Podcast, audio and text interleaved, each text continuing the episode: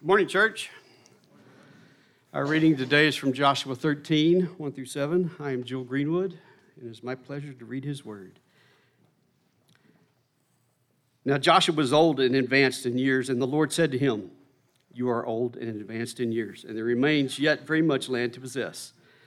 This is the land that yet remains, all the regions of the Philistines and all of those of the Geshurites from the Shihor, which is east of Egypt, northward to the boundary of Ekron. It is counted as Canaanite.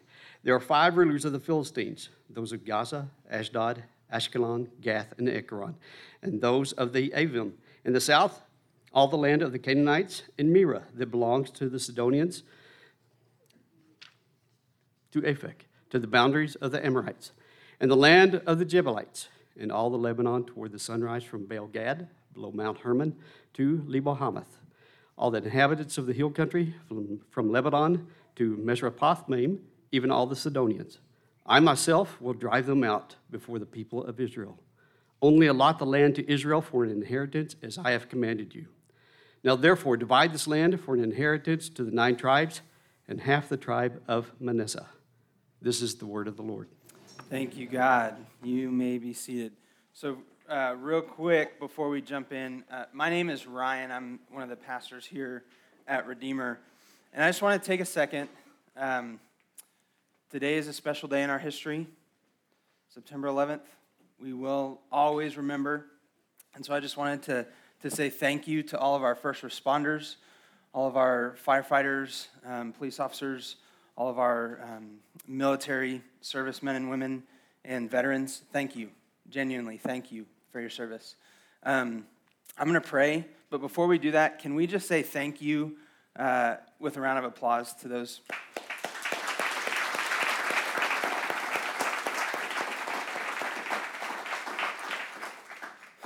Let's pray. Dear Father, we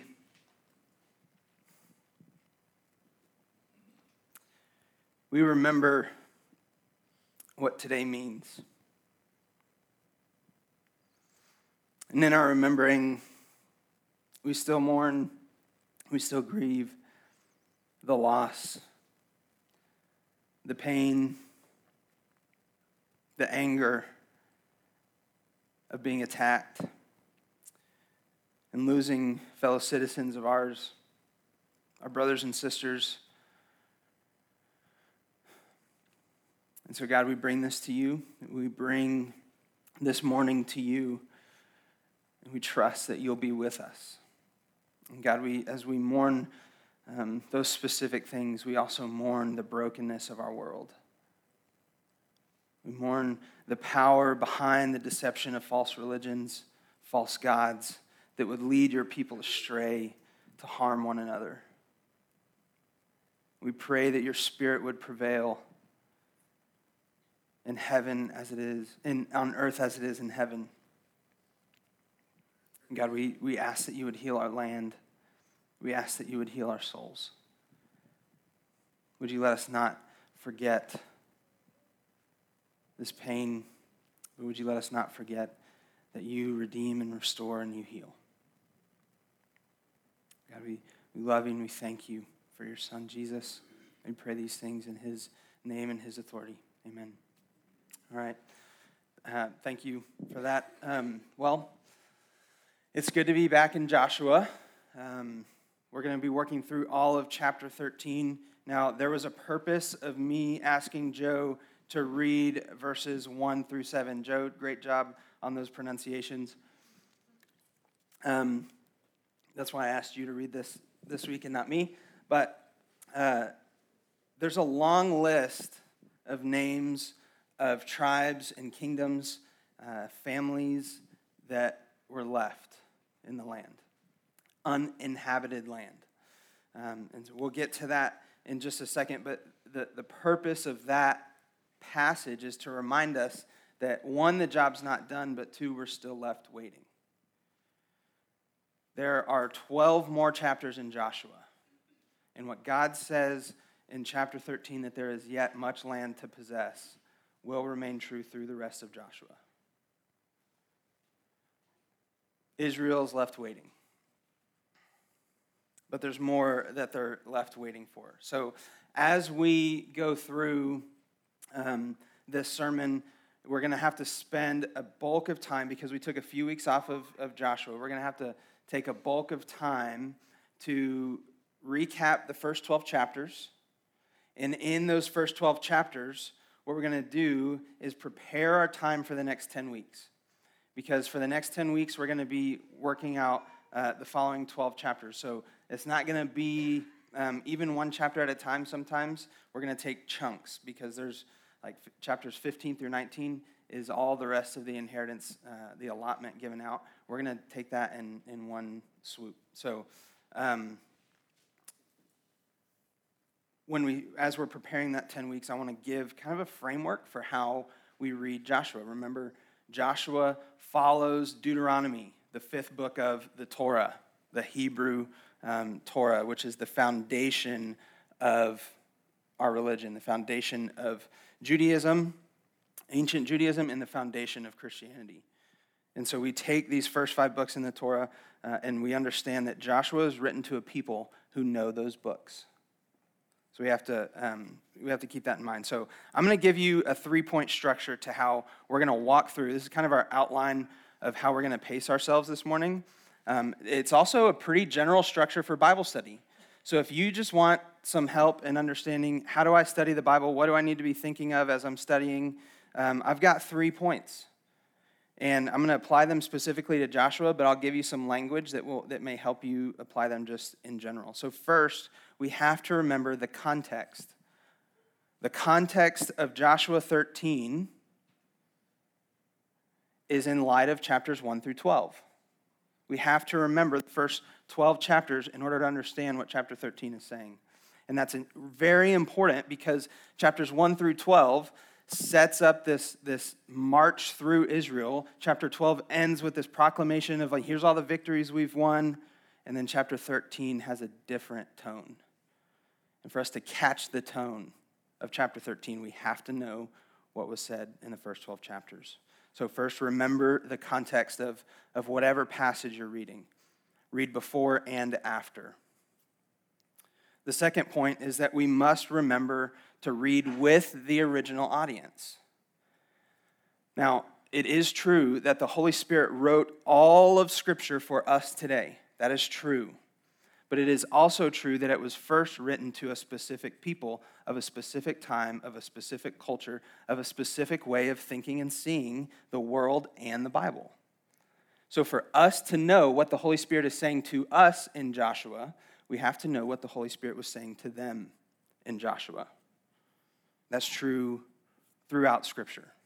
Remember to read with the original audience. Joshua 13 gives us a picture in a very um, specific way, gives us a picture that Joshua is not the leader that Israel had hoped and expected for him to be. But we will not catch that unless we read with ancient Israel. That'll make more sense, and I'll, I'll walk you through that. That'll make more sense when we go, um, when we look at what the audience was understanding from Genesis and Deuteronomy. And the third point is to find God in the text. Now, that order is important. Remember the context, remember the whole of what is being said. Read with the original audience, and then find God in the text. God will reveal himself through these steps. Scripture is always about who God is and what he's doing. Always. It has a different flavor. So sometimes it tells us about his character. It emphasizes who he is. Sometimes it tells us more about what he's doing. It tells us his plan and his promises. And sometimes it helps us see how God invites us to be a part. Many times it's a combination of these. All of Scripture will always tell us who God is and what he's doing. And sometimes we get to see how we're involved. because Joshua was not the leader that Israel had hoped and expected, we can learn uh, how God calls us to wait on him, to depend on him as we wait for him to fulfill his promises. Now, Those are the three points. Remember the context, read with the original audience, and find God in the text. Okay, so let's remember the context. We mentioned before that in Joshua 13, what is being communicated in Joshua 13 depends on the first 12 chapters. They had this, this great anticipation of victory in battle, right? Um, chapter 12 ends with this repetition. Uh, and then these kings were defeated, and then these kings were defeated, and these kings were defeated. And it, it just feels like a military march through the land. But then in, in Joshua 13, we see that there's a disappointment. Joshua is old and advanced in years. He's not the guy, he's not going to finish the job.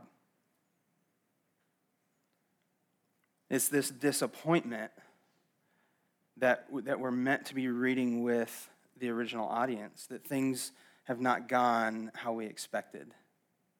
They didn't do what we expected them to do. We've been let down. We feel disappointed. And each of us in our own lives has an experience with being disappointed, don't we? What are you still waiting for that feels like, man, I've been praying for this too long? I've waited months, years, decades to see my child come to know Jesus, to be healed of this disease, to find a church that just won't, will stop letting me down. This persistence of unsatisfied longings, the persistence of unsatisfied longings is a fancy way to say something that we haphazardly and innocuously sometimes just pass by and say, we're just waiting. But in that word waiting, we hold a lot of emotion as we wait for babies, as we wait for restoration. We wait to be reconciled with our brother or sister. I've been waiting for 12 years I was diagnosed with a chronic illness 12 years ago. And since then, few days have passed that I have not prayed for healing. And I wonder, in fear, what will the rest of my days look like? Will the stress of pastoral ministry take me out?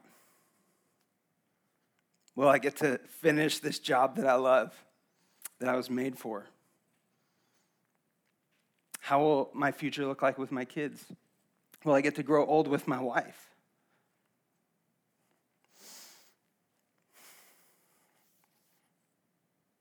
The fear and sadness of waiting creates in me a deep longing to be healed. And I want to give you this example because we all have this thing we're waiting for. That, that feeling that you felt when I'm telling my story, what's the feeling of your story that you're waiting for? You could be feeling it right now. Or it could be have you could have been waiting for so long that now it's just numb. Now we've grown cold and hard and we just don't know am I even should I even bother? That feeling is the feeling of anticipation and dependence that Israel is coming into in Joshua chapter 13. They're longing for their Savior. They're longing for their God to come and rescue them. They're longing to be in this land of promise flowing with milk and honey, prosperity, fruitfulness, harmony with one another, harmony with their God in heaven. They are longing to, to not have to wait anymore. And then we read Joshua 13 and we hear these words.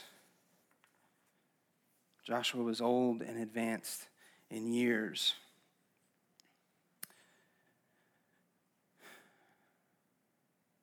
So, a, little more zooming in on the context.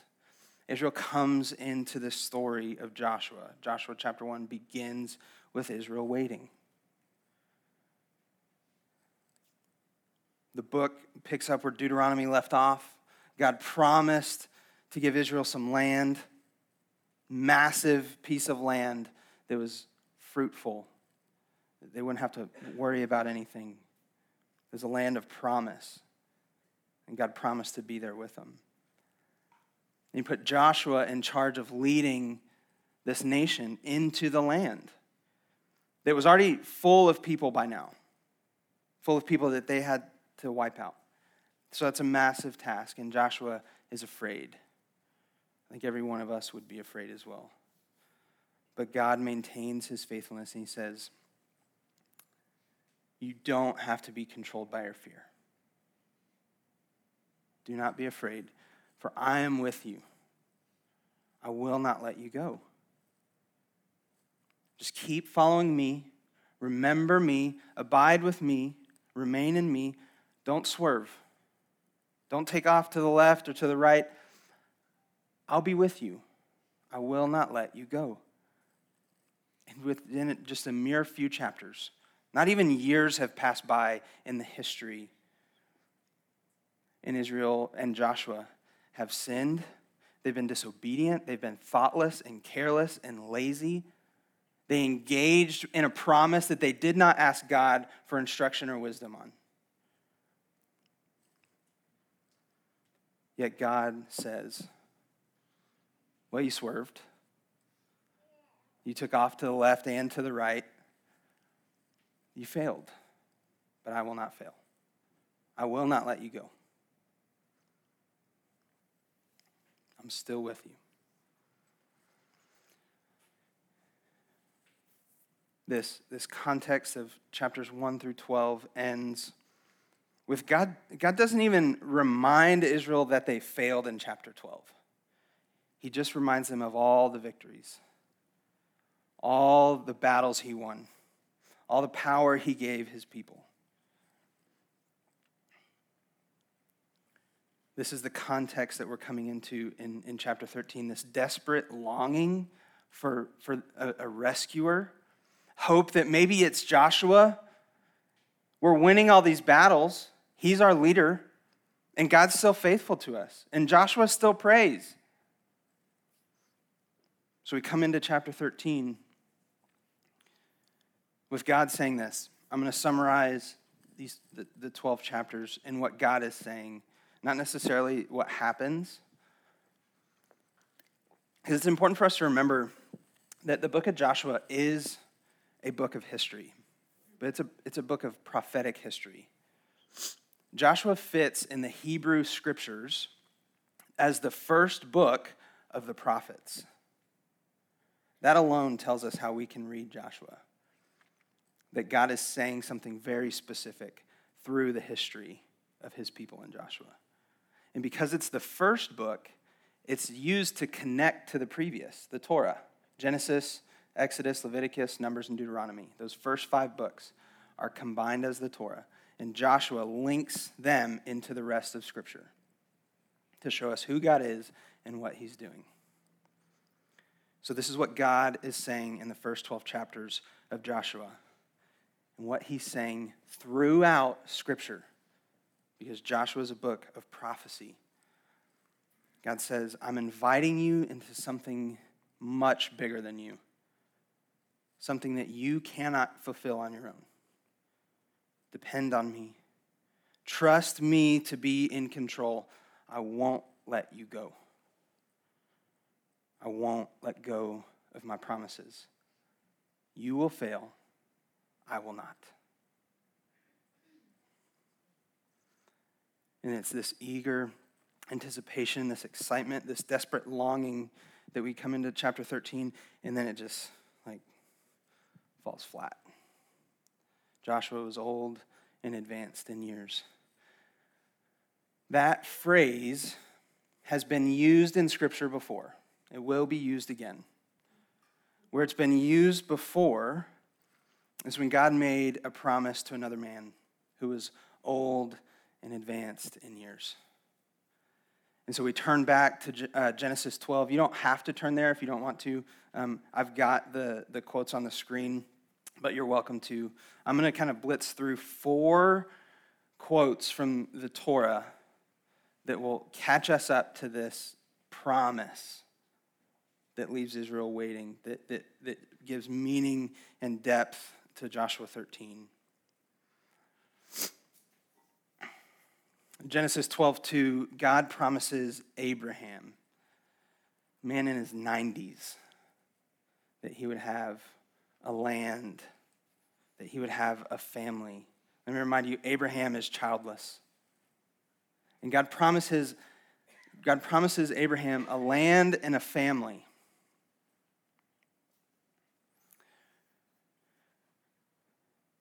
Abraham gets to see the land he doesn't get to see the fullness of the family. He's, he gets to see one part of it. And he's left waiting. Joshua, uh, Abraham dies waiting for God to fulfill his promise to fill this land that he promised him with people, with his sons and daughters. Abraham died waiting for this promise to be fulfilled. Now, it's also important for me to tell you that the promise of Joshua 12 is anchored in another promise that comes even sooner in Genesis. The first book of the Bible, we're 12 chapters in, and there's a promise built on another promise. Yes. Genesis 3, 315. Genesis 3:15 is known by scholars as the let me let me just pronounce this correctly. I'm going to read it. Proto-evangelium. That's the first gospel the first preaching of the promise of salvation from God to his people. Genesis 3:15 Adam and Eve sin against God. They distrust him, they disobey him. They cross a boundary that was set for them not to cross.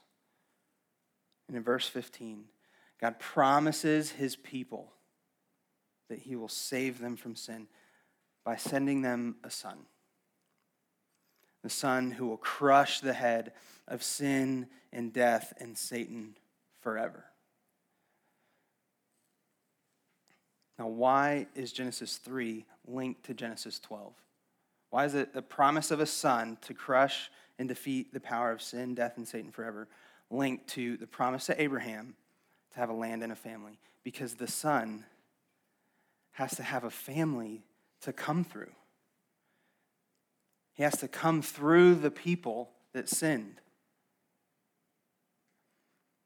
and we're on earth, we're made of flesh, so the Son must come to earth. He has to have a place to be fully human. He has to put on flesh to be fully human. So the promise of Genesis 3 sets the foundation for the promise of Genesis 12. But Genesis ends still waiting. We don't know who the Son is. Many men come, many sons come, but they all die. They all fail, they all sin, and we're left waiting. The book of Exodus comes up, and we see a son from the people. We see Moses emerge as the leader of, of Israel. But in Deuteronomy 18, now, before I do that, Moses was a huge deal before I do that, are we okay? Are we, are we following here? I've gone through, I've gone through Genesis, tiptoed in, into Exodus. Are we okay? We've got two more Old Testament quotes to go through. May help to, you know, like when you were taking the standardized testing in school, and you get halfway through, you're like, all right, everybody stand up and stretch. Now's your, now's your time to stand up and stretch. Take a breath, take a swig of water. I'm going to do that.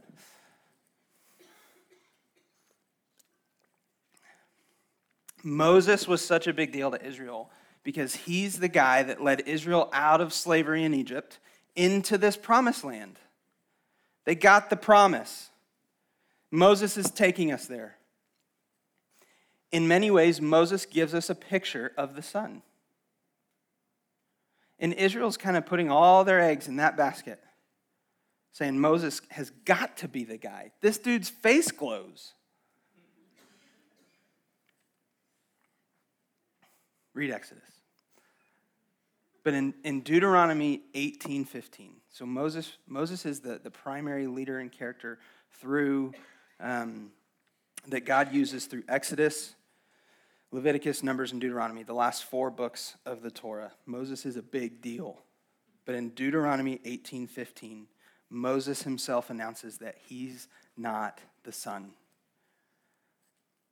He says, God will give you another prophet, a prophet that's better than me. The son you're waiting for, he's coming. In the book of Deuteronomy, all of the Torah ends in Deuteronomy 34. In verse 10, we're still waiting for the son. The story of Moses ends saying, No prophet has arisen like Moses. That son at the very beginning that was promised. Now, I want, I want you to have in mind the original audience of Joshua at this time, all they have is the Torah. That's the text for them. And they're reading this book, Joshua, that's included with the Torah, continuing the story and wondering, what is happening? The Torah ends with us waiting. I thought this would be the guy. But Moses says, No, I'm not the guy. And then God puts Joshua in charge. Expectation, anticipation, desperation, this longing for the Son. Who is the Son from Genesis 3? Who is this blessing from Genesis 12? Who's the prophet in Deuteronomy 18 and 34? Well, we learn it's not Moses. And now we learn in Joshua 13 it's not Joshua. And it feels like mission left unaccomplished? It feels like promises left unfulfilled, God's people left unsaved, a land left unpossessed, brokenness left unrestored, prayers left unanswered.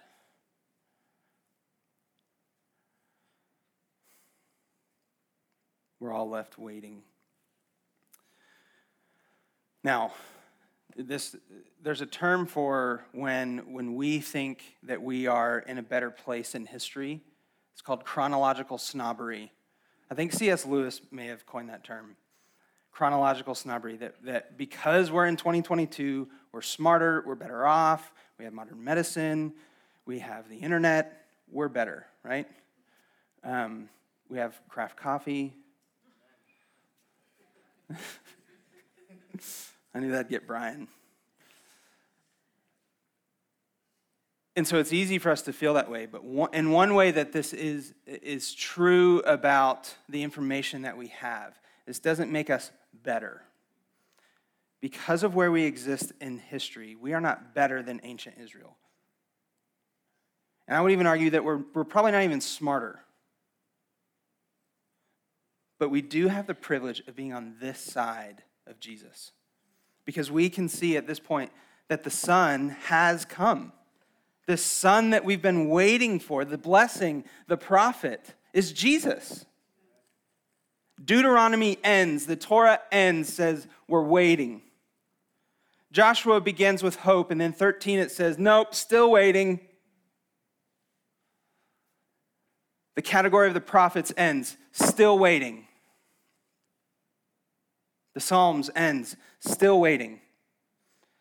And Matthew begins.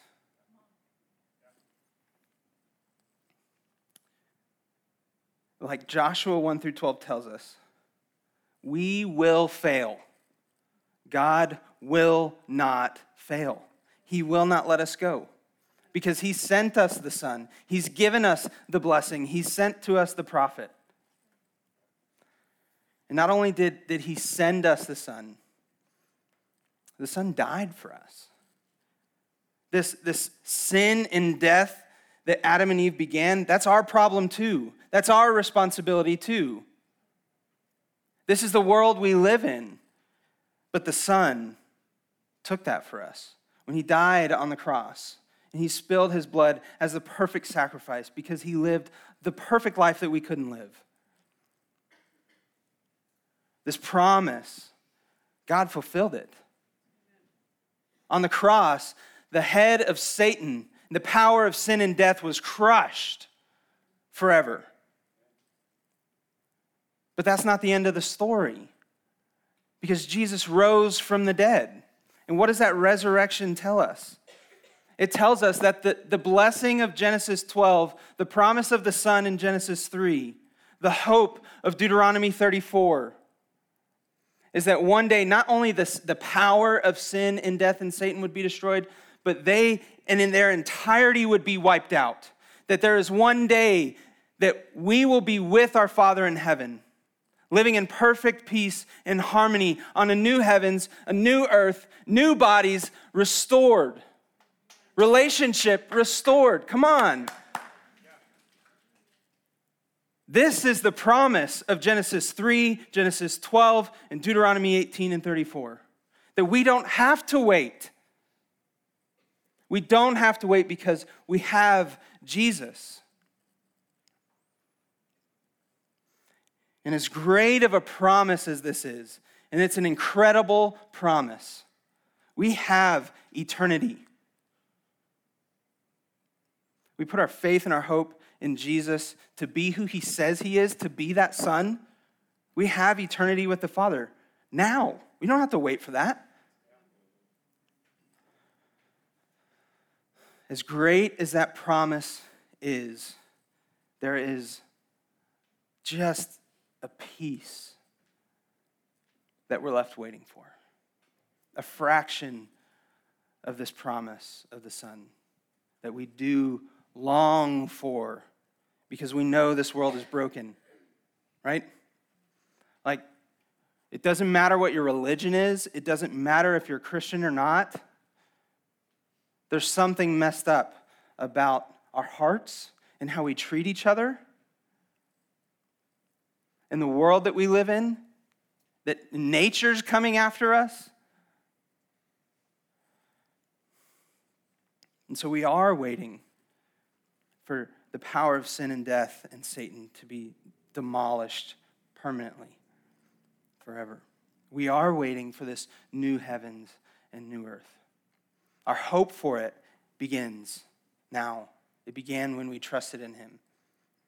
The reality of it began then but we wait for it to come as a reality.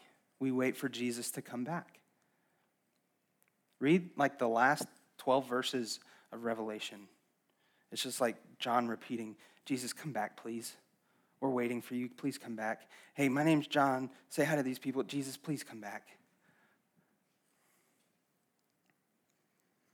And we can trust because God kept his promise we can trust that God will keep his promise to come back for us. Now, what do we do? What do we do while we wait? Let's look uh, specifically at Joshua 13, verses 6 and 7. And I'm reading these in light of verses 8 through 33. Uh, verses 6 through 7 all the inhabitants of the hill country from Lebanon to whatever Joe said, even all the Sidonians. Here we go. I myself, this is God speaking, I myself will drive them out from before the people of Israel. Only allot the land of Israel for an inheritance. Here's the other thing as I have commanded you. Now, therefore, divide this land for an inheritance to the nine tribes and the half tribe of Manasseh. And Joshua obeyed. Those last 25, 26 verses is Joshua obeying God when he says, divide the land. So there's two things in verse 6 specifically that I want to look at. God says, I myself will drive them out. This is God telling us, depend on me, just like at the very beginning when I told you. You don't have to be afraid, you don't have to be controlled by your fears. Just trust me. Depend on me. I will drive them out.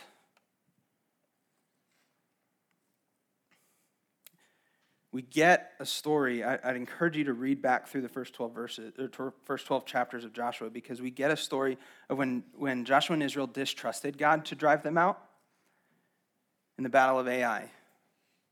And they're like, no, we got this. Like, we're, we're smart people, God. We can figure this one out. And they go and lose a battle. And then God takes them back and outsmarts them, outsmarts Ai too. But he says, Depend on me. I myself will drive them out. The second thing in verse 6 trust and obey. While we wait, we depend on God. And while we wait, we trust and we obey. He says at the end of verse 6 Only allot the land of Israel, the land to Israel for an inheritance, as I have commanded you. Do what I've asked you to do.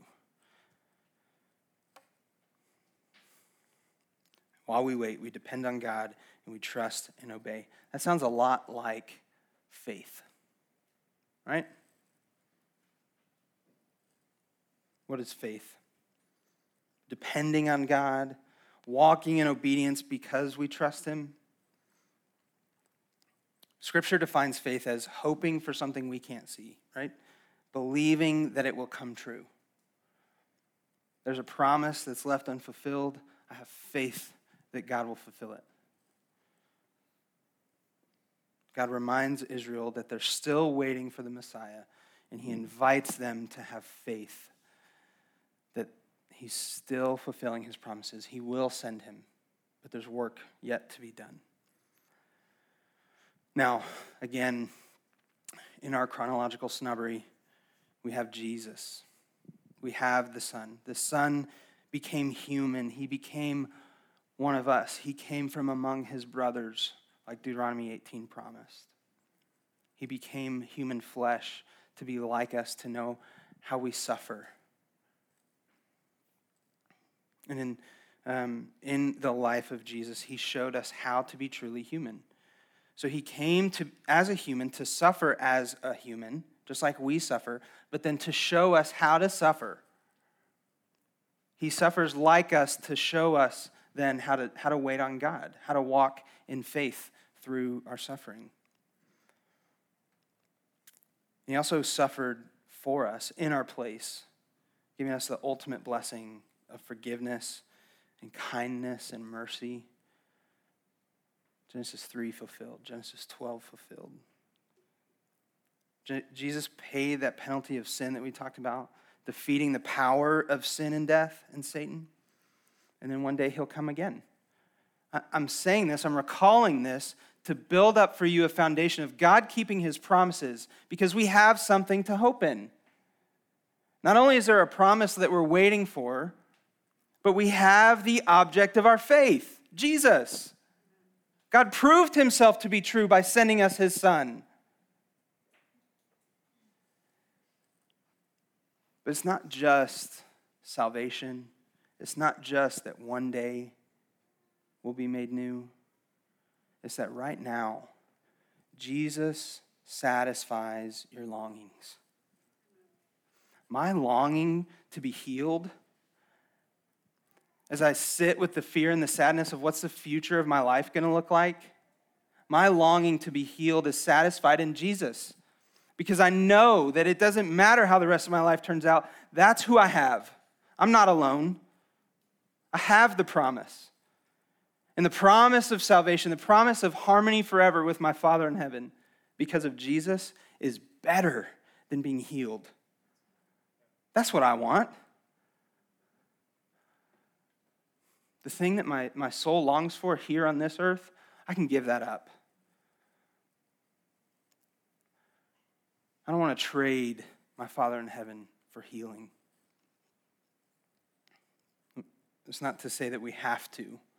We still ask. I still pray and trust that He would. Now, while we wait, we depend on God, we trust and obey, right?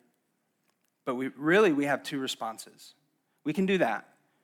Our first response, because we're still broken sinful humans, our first response will be to fight for control of our own lives.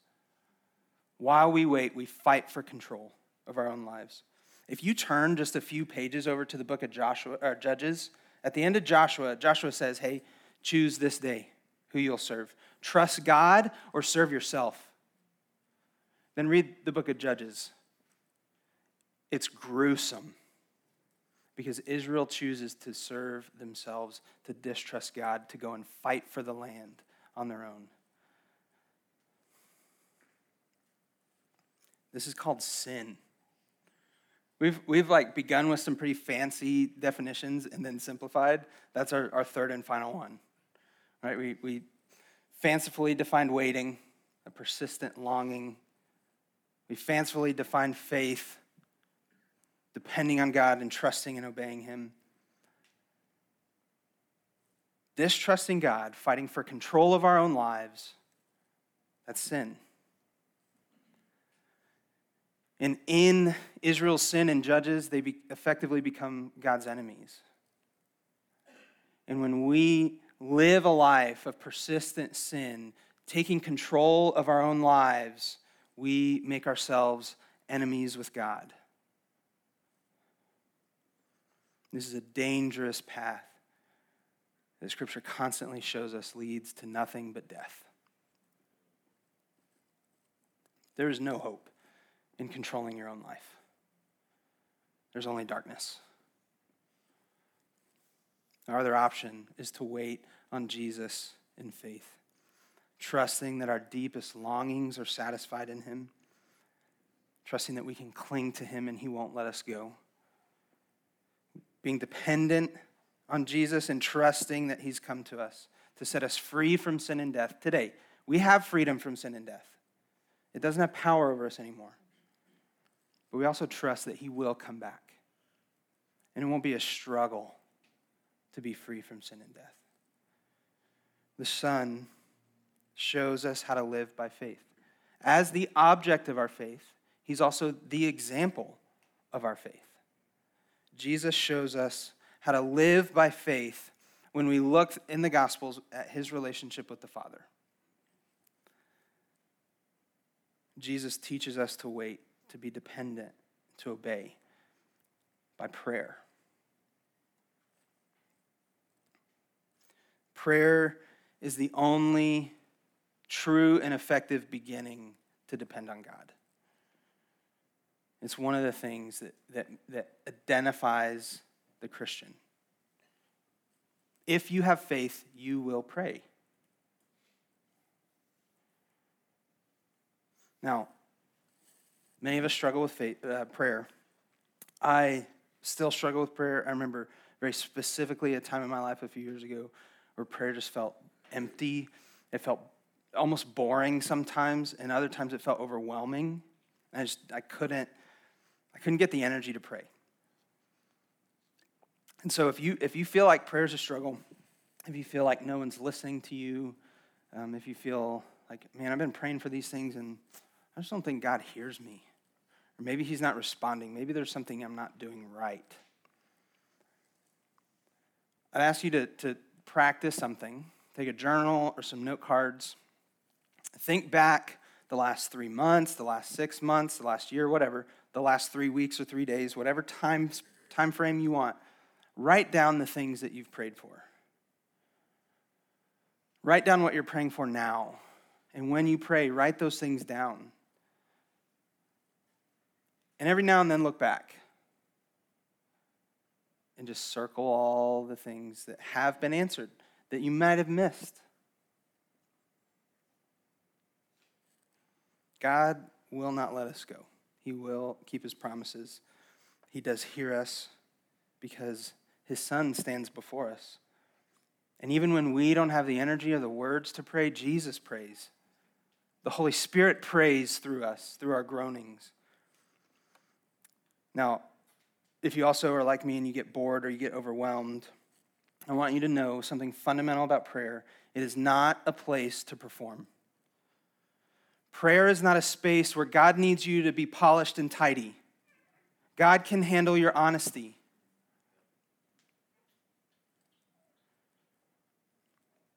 It's a place for you to be, to be yourself, to be disappointed, to be honest with God, to be angry, to be hurt. It's a place to be grateful. It's a place to be your, yourself. Who you really are before God is who God accepts.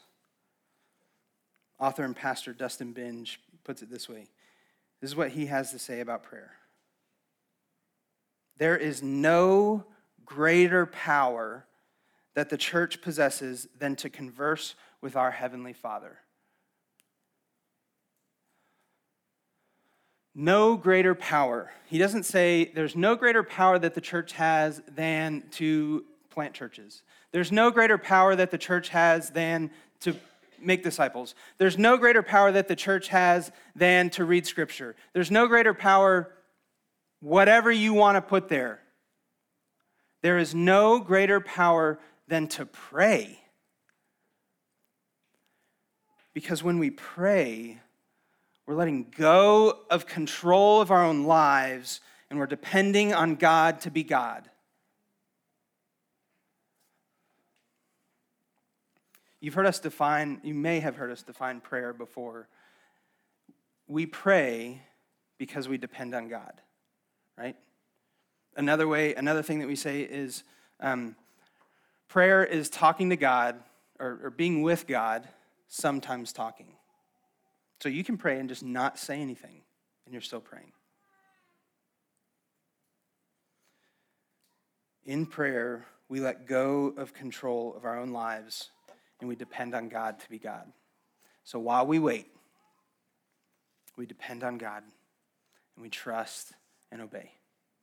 While we wait for Jesus to come back, while we wait for our neighbor to be saved, for our child to be saved, while we wait for us to have kids, maybe some of us are waiting for kids to move out. While we wait to know what does my future look like here? While we wait for answers, while we wait for healing, while we wait for restoration, while we wait for Jesus. While we wait, depend on God and trust and obey. Communion is our tangible reminder that while we depend on God, his promised son Jesus satisfies our every need. So when you get the elements, we've got a table in the back, we've got two up here on the sides. When you get the elements, take those, whether you take it by yourself or with your family.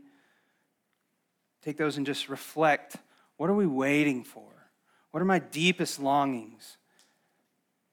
And as you take that crispy wafer and grape flavored Kool Aid, representing the body of Christ broken, the blood of Christ spilled for the forgiveness of sins and the newness of life, Remember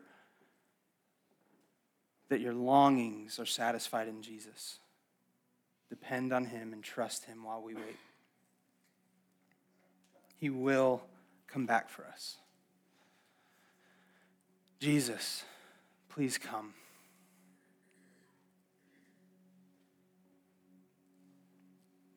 And that sounds like enough. Please come.